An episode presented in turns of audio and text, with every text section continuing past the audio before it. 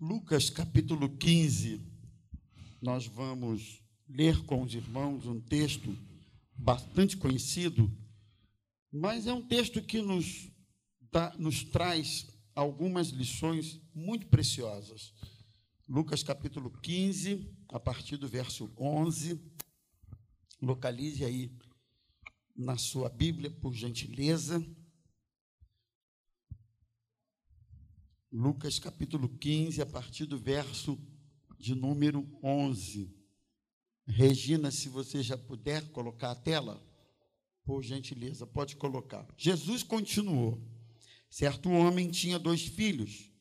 O mais moço deles disse ao pai: Pai, quero que o senhor me dê parte dos bens que me cabe. E o pai repartiu os bens entre eles.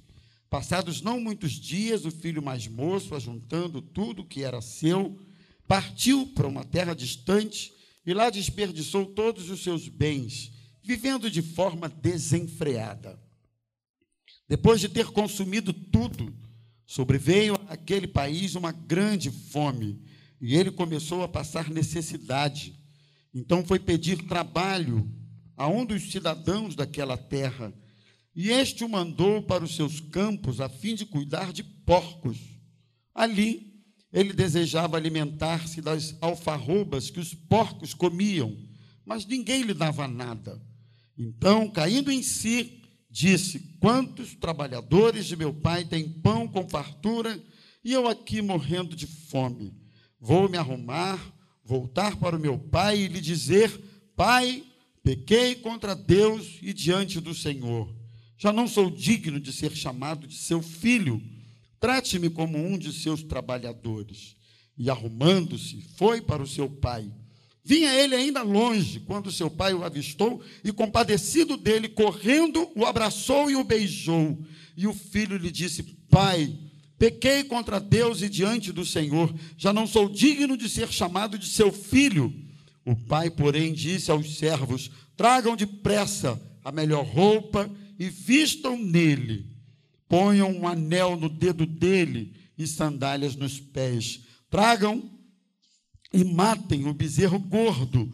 Vamos comer e festejar, porque este meu filho estava morto e reviveu, estava perdido e foi achado. E começaram a festejar. Ora, o filho mais velho estava no campo quando voltava. Ao aproximar-se da casa, ouviu a música, as danças, chamou um dos empregados e perguntou o que era aquilo. E ele informou: seu irmão voltou e, por tê-lo recuperado com saúde, o seu pai mandou matar o bezerro gordo. O filho mais velho se indignou, não queria entrar. Saindo, porém, o pai perguntava, procurava convencê-lo, perdão, a entrar. Mas ele respondeu ao seu pai: Faz tantos anos que te sirvo e nunca transgredi um mandamento seu. Mas o Senhor nunca me deu um cabrito sequer para fazer uma festa com os meus amigos. Mas quando veio esse seu filho, que sumiu com os bens do Senhor, gastando tudo com prostitutas, o Senhor mandou matar o bezerro gordo para ele. Então o pai respondeu: Meu filho, você está sempre comigo, tudo que eu tenho é seu. Mas era preciso festejar e alegrar-se, porque este seu irmão estava morto e reviveu, estava perdido e foi achado. Senhor Jesus, nós estamos agora diante da tua palavra, com um tempo, com um tempo para compartilhar essa palavra e extrair deste texto algumas lições que possam enriquecer as nossas vidas. Ajuda-nos, portanto, nesta tarefa e que também os meus irmãos possam ouvir, absorver e colocar em prática a tua palavra. Nós oramos em nome de Jesus. Amém. Amém. Bem, meus irmãos, o texto é um texto muito conhecido. É uma parábola, para quem não sabe, parábola era uma forma de linguagem que Jesus utilizava de maneira acessível para que as pessoas pudessem entender verdades que ele queria demonstrar a respeito do reino de Deus. Então, parábola era uma história, com é, era um conto que Jesus trazia para os seus ouvintes, sempre com o objetivo de extrair ensinamentos concernentes ao reino de Deus. Esse capítulo 15 tem algumas parábolas. A parábola da ovelha perdida, da dracma perdida, a parábola do filho perdido, depois, no, no, no, no, capítulo 16, a parábola do administrador infiel, e a parábola do filho perdido ou do filho pródigo. Eu acho que ela tem tudo a ver com o tema e a proposta do culto de hoje, que é família. A gente sabe, todos nós estamos convivendo e enxergando isso a olho nu como a família tem sido atacada, como a família tem sido bombardeada, como a família tem sido alvo, eu acho que, como nunca, da ira do diabo na tentativa de ir desconstruir os seus valores conforme as Escrituras nos ensinam. Portanto, é muito importante a temática de família, é importante que a gente ressalte sempre que família nasceu no coração de Deus. Não se pode abrir mão da família por nada. Não se pode abrir mão dos valores da família por nada. E a história que a gente acabou de ler, como eu disse, é uma história conhecida de um moço ou de um pai que tinha dois filhos, e o mais novo disse: Me dá minha grana, eu quero ir embora, eu quero viver a vida, eu quero curtir a vida. E assim foi feito. O pai deu a sua herança antecipadamente, ele vazou, foi embora, torrou o dinheiro todo e depois que se viu na miséria, ele pensou assim: lá no meu pai, na fazenda do meu pai, tem tantos empregados que estão vivendo melhor do que eu. Ele ensaia um discurso de volta e diz: Eu vou me levantar, eu vou me encontrar com meu pai e vou dizer: Pequei contra ti, me trata aí como um dos seus empregados. E ele, quando se aproxima, o pai o recebe de braços abertos e ele quer logo comemorar a volta desse filho não é? Manda matar um bezerro gordo. Bezerro gordo é o que morre, é o que morria logo, né? Bezerro magro vivia ainda mais um tempo. Essa coisa de bullying contra gordo não é de hoje, já é coisa antiga. Então os gordos, ó, manda matar um bezerro gordo, cevado, bonito, porque a gente precisa fazer uma churrascada porque esse meu filho estava morto e reviveu, estava longe e retornou. E quando a festa está acontecendo, a fumaça está subindo, o filho mais velho entra em cena e pergunta lá um empregado: o que está rolando aí na fazenda? E ele disse: Você não está sabendo, é teu irmão que voltou. Então teu pai mandou matar um bezerro gordo e fazer um churrasco e comemorar a volta do seu irmão. E ele ficou bicudo de cara feia, emburrado, e o pai se encontra com ele e diz: O que está vendo, meu filho? Ele diz: ah, Essa festa que o senhor está dando aí, eu nunca transgredi uma lei tua. E você nunca me deu um bezerro, nem que fosse magro, para eu fazer uma festa com os meus amigos. E o pai pacientemente disse: Meu filho, tudo que é meu é seu. Seu irmão estava longe e voltou. Convinha que fizéssemos uma festa e comemorássemos a sua volta. Essa é a história. E nós queremos extrair 23 lições. Sai. Tu sabe que eu sou o cara do ponto 1, um, ponto 2. 23 lições. Mas como a hora avançou, eu reduzi para seis. Se a coisa ficar estreita para o nosso lado, a gente fala três. A primeira dela, nós vamos pregar em dupla, tá, irmãos? Pregar em dupla é bom, mas é um desafio, entendeu? Porque é porque é. Então, fala, meu amor. Oh, Jesus. Então, meus queridos, é um desafio mesmo, mas é, voltando aqui para esse texto tão importante que a gente precisa tirar algumas lições para nós nessa noite, não é?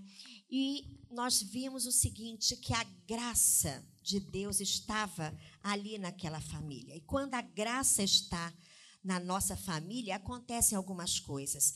E esse rapaz. Só um instantinho, Zaza, eu esqueci de falar o tema. Pois é os é. efeitos da graça de Deus.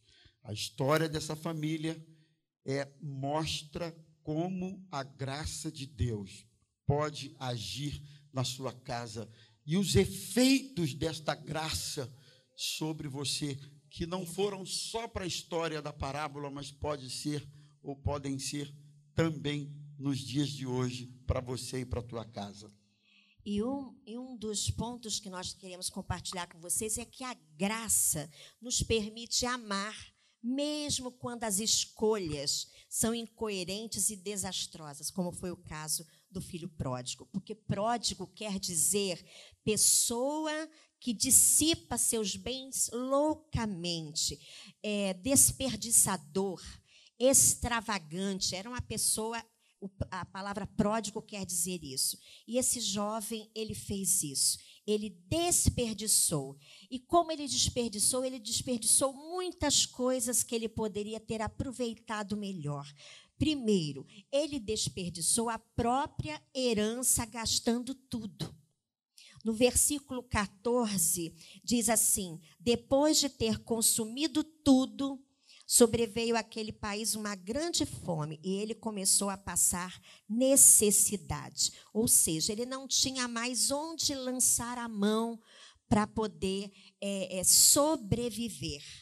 E de, de, dentro dessa questão dele ter gasto tudo que ele tinha, ele começou a procurar, não é, os amigos a Bíblia fala aqui que ele tinha amigos, e os amigos, ó, enquanto tinha dinheiro, eles estavam ali. Não é verdade? Você já viu isso quando a pessoa tem uma situação financeira boa, não é? Pode receber, dar banquetes, pode é, viajar, pode fazer e acontecer. Tem sempre um número bem maior de pessoas ao seu redor vai ficando sem dinheiro para você ver, não é? As pessoas que são interesseiras, elas se afastam, elas não estão perto de você porque gostam, mas sim pelo que você pode proporcionar a elas. Então, ele gastou tudo. E um outro ponto também que ele desperdiçou, porque como ele era um desperdiçador, ele também desperdiçou uma coisa muito importante para nós na área dos nossos relacionamentos. O relacionamento com o pai e o irmão. Ele desperdiçou. Por quê? Ele deu maior valor, mais valor a coisas do que pessoas. Não é verdade? Ele não viu o pai dele, ele viu o cifrão. Olha, meu pai não é, ele tem dinheiro. E o que que ele fez? Ele fez um atalho. Ele falou assim: "Não, eu vou, eu vou gastar o meu dinheiro agora, não vou deixar para quando ele morrer". Então, ele procurou o seu pai e pediu a sua herança. Porque, queridos, infelizmente, nem tudo na família sai como nós é, planejamos, não é assim? Nós criamos os nossos filhos, os pais criam os filhos com propósitos, é? A Cris estava falando aqui, criou os três, né? a levando na escola bíblica dominical, orando com ele todos os dias. Eu conheço um pouco a Cris, né? Então eu sei como ela é comprometida com o evangelho, com a pessoa de Jesus. E ela passou todos os ensinamentos para os filhos. Mas quando eles chegam na maioridade, eles podem fazer as suas escolhas. E esse ainda nem estava ainda talvez na maioridade, estava lá sobre o domínio do pai, né, e tal, e ele fez uma escolha. E o pai ele diante daquela escolha do filho, ele ele aceitou, sabe? Ele não, não, ele não disse não àquele rapaz, porque ele conhecia o filho. Então, ele aceitou. Então, dentro dessa questão do desperdício, sabe, Romo? O que ele desperdiçou a própria herança, ele, ele desperdiçou o relacionamento dele com o pai e o irmão, ou seja, ele abriu mão né, de, de conviver com o irmão, com o pai. Você sabe que a, na nossa cultura brasileira, o filho só sai de casa quando? Quando se casa, não é? Estados Unidos, quando passa para a adolescência, sai do, do ensino médio, vai para a faculdade, aí sai já de casa. Mas a nossa cultura é quando se casa, ou quando vai estudar em outro estado, ou trabalho transfer... só sai nessas condições. Então, há uma, uma, uma questão aí de quando nós nos desvencilhamos daquele vínculo, né, de estarmos dentro da casa com o nosso pai, com a nossa mãe, com o nosso irmão. Então a gente tem que aproveitar bem isso, sabe por quê? Porque isso nos enriquece como pessoas, como alguém que tem o toque do abraço, do, do, do convívio, não é, Rômulo? Então, nesse desperdício, ele desperdiçou a própria herança, o relaciona... ele abriu mão do relacionamento dele com o pai e o irmão, porque a herança, querido, só se desfruta né, depois que, no carro, caso o dono do, dos bens né, venha a falecer.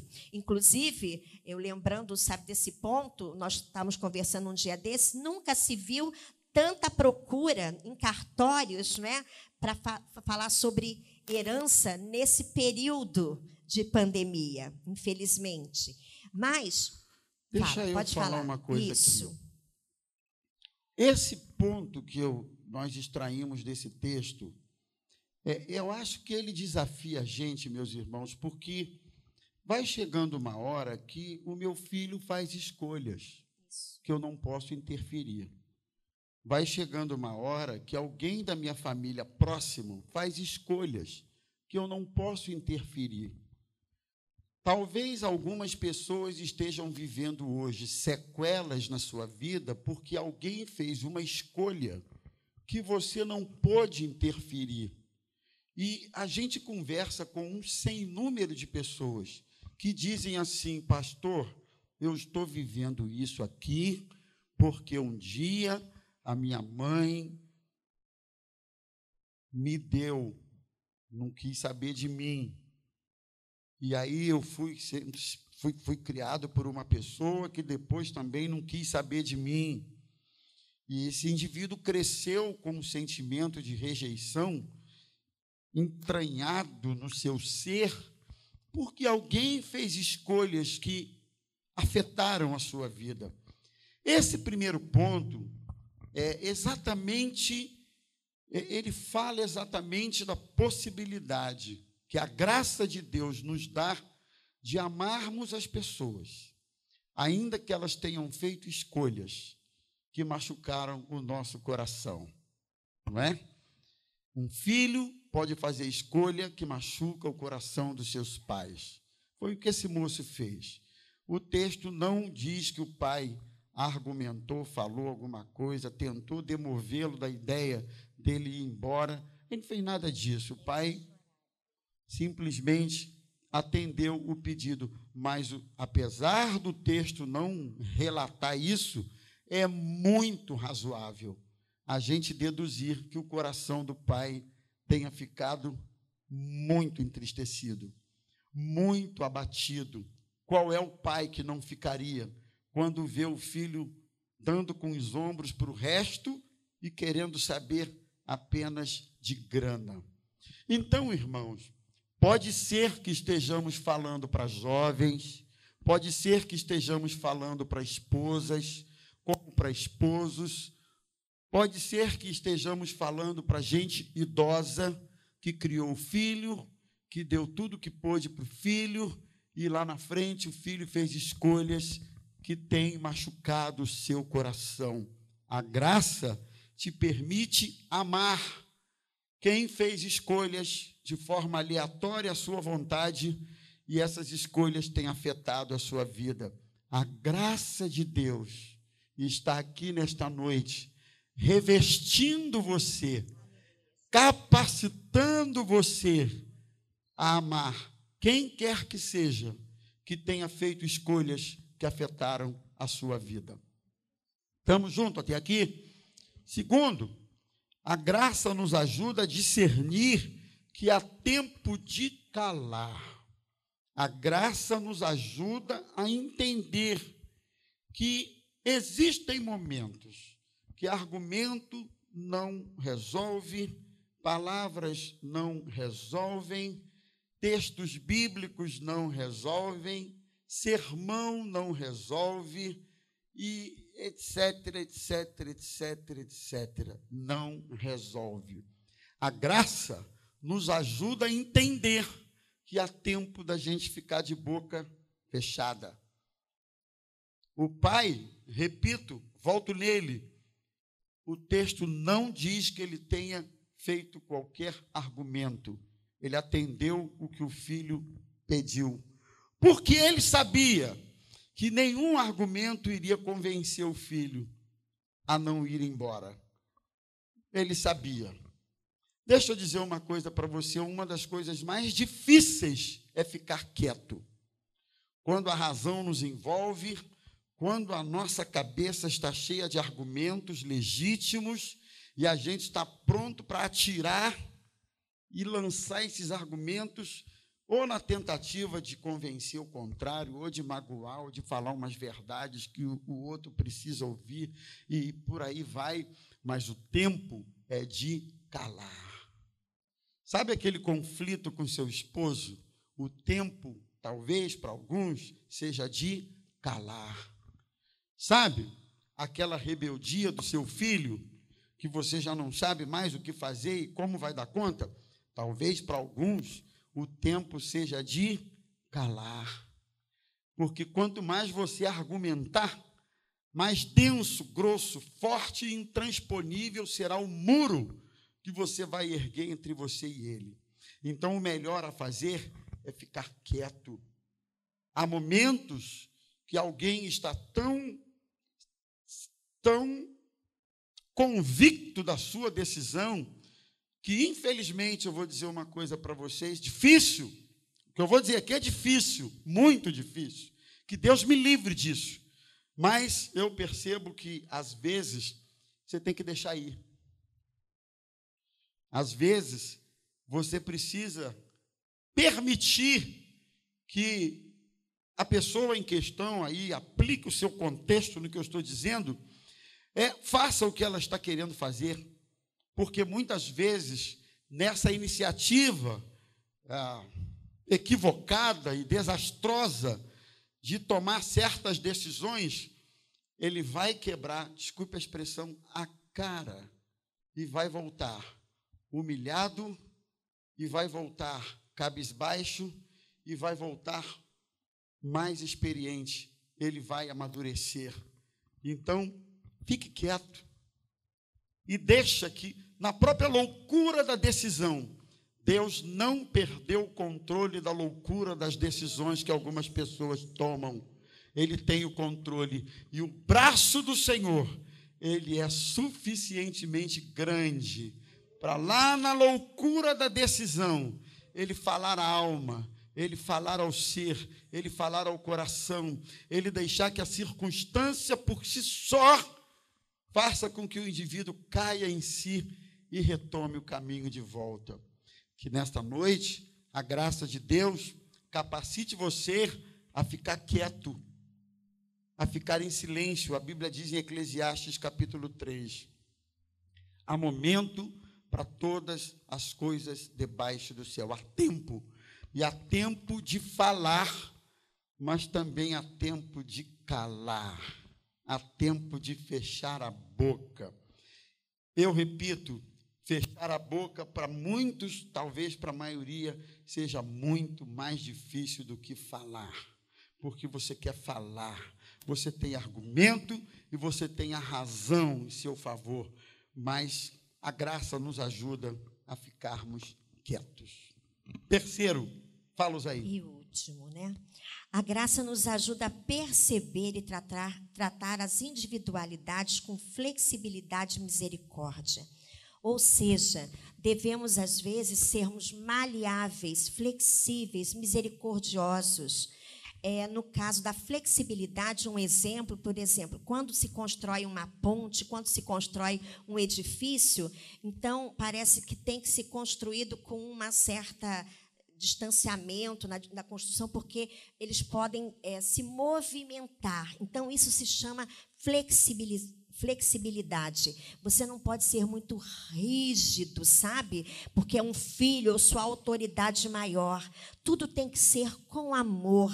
A Bíblia, no livro de Efésios, capítulo 6, fala sobre o papel de cada um dentro da sua casa. E nesse caso aqui, queridos, o filho mais velho, o que ficou em casa, se revelou alguém tão distante quanto aquele que foi embora. Por quê? Quando o filho retornou, o filho pródigo retornou, o pai fez a festa e ele ficou, no caso, como o pastor falou, bicudo, né? O pai foi ter com ele e ele falou assim: Olha, você nunca né, matou nem um novilho, um cabrito, qualquer coisa para eu comemorar com os meus amigos e o meu irmão que fez tudo errado, não é? Mas ele não estava olhando com olhar de amor para com seu irmão e nem olhar de amor para com seu pai. E o pai falou com ele: Olha, tudo que é meu é seu. Você não entendeu? Você está aqui junto comigo. E ele não entendeu isso. Então, naquele momento, é, houve uma flexibilidade por parte do pai, sabe? Entender, porque há individualidades quando olhamos para os nossos filhos. Nós temos dois filhos, eu falo que eu tenho um filho urbano e um filho rural. Que o, o Davizinho, meu mais velho, gosta muito de, de, de sítio, de bichos, entendeu? Gosta de pescar. O menino de de 24 anos gosta de pescar. E o meu outro filho já gosta de computador, já gosta da cidade, entendeu? É totalmente diferente. Vai com o irmão pescar, fica dentro do carro enquanto o irmão está lá, né, com a vara. Há individualidades. Então eu não posso olhar para o Davi, para o Rominho da mesma forma. Nós precisamos ter flexibilidade, misericórdia na hora que um que é mais né, é, ágil que o outro vai à frente e, e a gente tem que estar ali, gente, para mostrar o caminho. E ainda que a gente mostre o caminho, eles façam as suas escolhas, a gente sempre tem que confiar em Deus, o nosso Pai, que o nosso filho vai voltar. Sabe por quê? Quando aquele filho pródigo estava longe, lá no meio do lixo, querendo comer a comida dos porcos e nem assim conseguiu, ele entendeu que a casa do pai era muito boa. Sabe, nós devemos fazer isso, fazer com que no momento que os nossos filhos estiverem crescendo, na fase né, ainda de bebê, sabe, é, é, dar carinho, dar amor e, e, fazer uma comidinha gostosa. Porque quando eles forem, nossa, eu quero ir para a casa da minha mãe, porque lá tem uma comida boa. Hoje vim para a casa da minha sogra, porque lá tem uma comida boa, sabe? Porque ela, meu sogro, quando eu venho, ele compra caqui, porque eu gosto, compra manga, sabe? Quer me agradar porque a casa do pai tem coisa boa. Então, por isso que o filho, quando tiver um aperto, né, ele vai lembrar: na casa do meu pai tem coisa boa. Então, queridos, nós devemos viver as coisas boas para que quando eles estiverem longe, lembrar que tem coisa boa dentro da casa do pai. A Bíblia diz: trago na memória a esperança, a esperança de estar de volta na casa do Pai, é onde tem saúde espiritual, tem saúde física, tem saúde mental, tem saúde, tem coisa boa. Então, queridos, nessa hora de olhar os, os, as pessoas, nós devemos olhar as suas individualidades, devemos ter misericórdia e flexibilidade. Deixa eu falar uma coisa. Ninguém é igual a ninguém, tá bom? Zazá é de um jeito, eu sou de outro. Ah, pastor, somos uma só carne? Somos, mas somos indivíduos. Ela é de um jeito, irmãos. Ela torce até pelo Fluminense. Meu Deus. Eu ensinei meus filhos, todo mundo lá direitinho, até o Zeca, que é o cachorro lá, flamenguista. Mas ela desandou, torce pelo Fluminense, tá? Nem se. Enfim. Ninguém é igual. Ninguém é igual. Eu sou diferente da Usaí para Chuchu. Ela é mais devagar. Eu sou um pouquinho mais rápido. Quando a gente casou, foi um negócio difícil. É, eu me lembro que a gente fez um mês de casado. Eu cheguei em casa, estava tudo escuro e umas velas acesas assim. Falei, gente, que, que é isso? Umas velas assim, clima. Eu falei, só que eu entrei na casa certa. Aí tinha umas flores. Eu vou contar, porque a gente está aqui mesmo, então vou contar. Aí eu fui, eu estava com a fome, já era umas, sei lá, oito horas da noite. Aí eu vi lá uma comida em cima do fogão, né, irmão? Sabe como é que é? Botei minha comidinha e fui pau, pau. Daí a pouco ela chegou, quando ela me viu comendo, Dolores, ela teve uma crise de choro, Saulo. E ela chorava. Eu falei, meu Deus, você é um grosso. Eu fiz, mas eu não fiz nada. Ah! Mas por que, que você está chorando? E aí eu, eu, só piorava as coisas. Quando eu perguntava o que, que eu fiz, por que está chorando. Então, você acabou de comer. Eu falei, eu estou com uma fome danada já oito horas. Você sabe que dia é hoje? Eu falei, não. Estava fazendo um mês de né, casado. Aí ela fez uma janta. Eu nem me liguei na data, mêsversário de casamento. Eu estava esperando fazer um ano, né, pelo menos. Aí, irmãos, eu comi um prato de comida. Ela, você comeu, não me esperou. Eu falei, eu como de novo, está tão gostoso. Isso não é o problema. Rapaz, eu conto isso 28 anos, quase 29 anos depois. E até engra... Mas na hora ela chorou, cara. Chorou, chorou e chorou. E ela, e aí, eu depois falei, caramba, tudo bem, eu dei mole aqui, mas depois eu falei, precisava tanto assim, Zainu. E aí, depois ela me contou um pouco o contexto, que era o contexto de família, de, de situação de pai e mãe, um contexto de família, né? Querendo ou não, quando você casa, você traz para a sua relação conjugal herança que você, aquilo que você trouxe lá da sua família. Depois, com o tempo, você vai administrando isso, vai podando aqui, podando ali, para o negócio não, não desandar o teu casamento. Mas, assim, é, eu, eu, eu, não, eu não imaginava que tal coisa pudesse chateá-la tanto assim. Né? E depois eu fui conhecendo melhor a minha esposa, até chegar ao ponto que eu desisti de criar expectativa em torno dela daquilo que ela não podia ser nem fazer só porque eu achava que era melhor ou mais bonito ou um modelo melhor, porque ela tinha e tem as suas características. Características não são necessariamente defeitos ou qualidades, são características. E a gente precisa aprender a respeitar as características. Por conta, me entendam o termo que eu vou usar, que ele está um pouco desgastado nos dias de hoje, tá? mas é um termo bem adequado.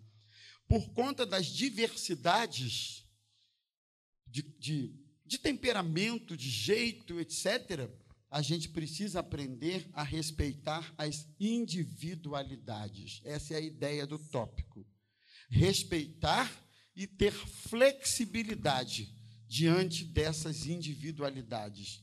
Cada um dentro da família é um indivíduo.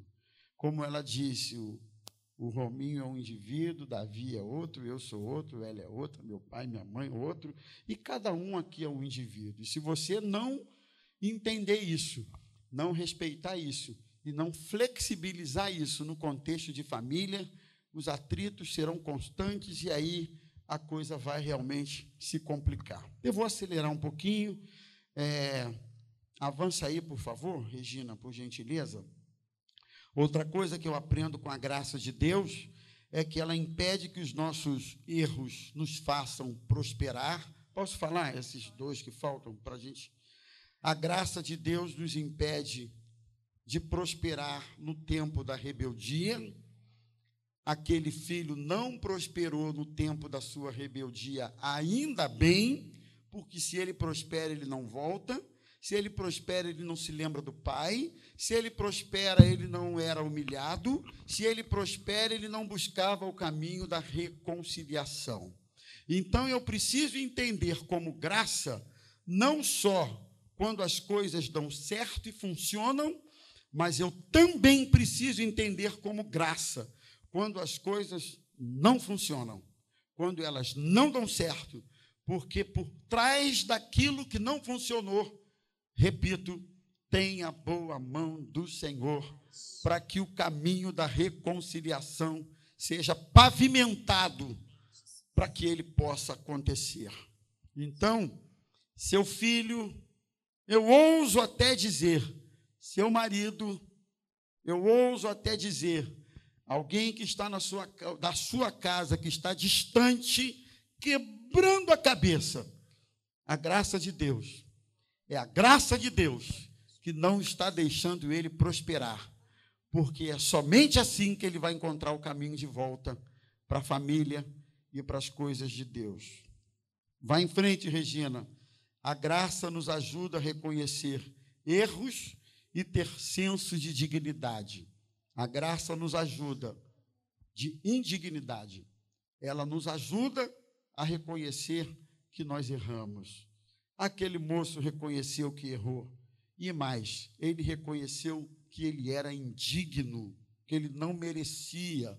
Ele não ensaiou uma volta dizendo assim: vou chegar lá e vou e vou, entendeu? Afinal de contas, eu sou filho e vou querer mesmo um churrasco, uma comemoração, um bezerro gordo, e vou querer.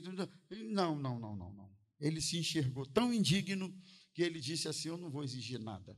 Eu vou apenas me pedir que seja tratado como um dos funcionários da fazenda. Irmãos, como Deus trabalha mais facilmente num contexto em que as pessoas reconhecem seus erros. Pior coisa é gente teimosa, turrona, cabeçuda, que não reconhece os erros. Quer que a sua família seja abençoada? Reconheça os seus erros. Reconheça as suas limitações. Reconheça que você não é o único certo o tempo todo. Eu já cansei de pedir perdão para filho. E teve uma época, então, né, que eu pedia tanto que o Rominho, que é o mais novo, virou e disse assim: já está ficando safadinho com esse negócio de perdão. Toda hora pede perdão. Ficando safadinho. Eu pedia. Eu pedia perdão. Então, quem sabe você hoje não esteja precisando disso aí. E aí entra o nosso último ponto. A graça de Deus se propõe a perdoar, sem exigir explicações, estabelecer novas regras. O importante é a reconciliação. Não dá para falar de família sem levantar a questão do perdão. É, o perdão é um ponto que está sempre relacionado à questão de família. O perdão não exige explicações. O perdão não, Lembra o que Jesus falou para Pedro? Olha, você quer mesmo perdoar? Porque Pedro perguntou, Senhor, até sete vezes. A tradição judaica previa que se alguém pecasse contra você até três vezes num dia, você deveria perdoar. Aí Pedro, nessa soma, achou que estivesse sendo generoso e disse até sete. Aí Jesus quebra isso e diz: Você quer mesmo perdoar? Então não é sete, mas é setenta vezes sete. Esquece o número, esquece a quantidade, perdoa, perdoa, perdoa e perdoa. Que nesta noite o Espírito Santo ajude você a perdoar, perdoar, perdoar e perdoar. Quem não perdoa se envenena, quem não perdoa morre lentamente. Quem não perdoa, quem não perdoa, Jesus disse: Olha, se você no íntimo não perdoar o seu próximo, você vai ser entregue aos verdugos da mente, da alma, do ser. É uma perturbação que não cessa quando você não perdoa. Então, que nesta noite a graça de Deus te ajude a perdoar e a não ficar pedindo muita explicação. Perdoa. Que a graça de Deus te ajude a amar que a graça de Deus ajude você a perdoar. Que a graça de Deus ajude você a perdoar quem, desculpe a expressão, lascou com a sua vida, de alguma forma, em alguma área, por um período de tempo. Se eu, se eu pudesse ou tiver, quisesse relatar aqui histórias, nossa, nós poderíamos relatar tantas, né?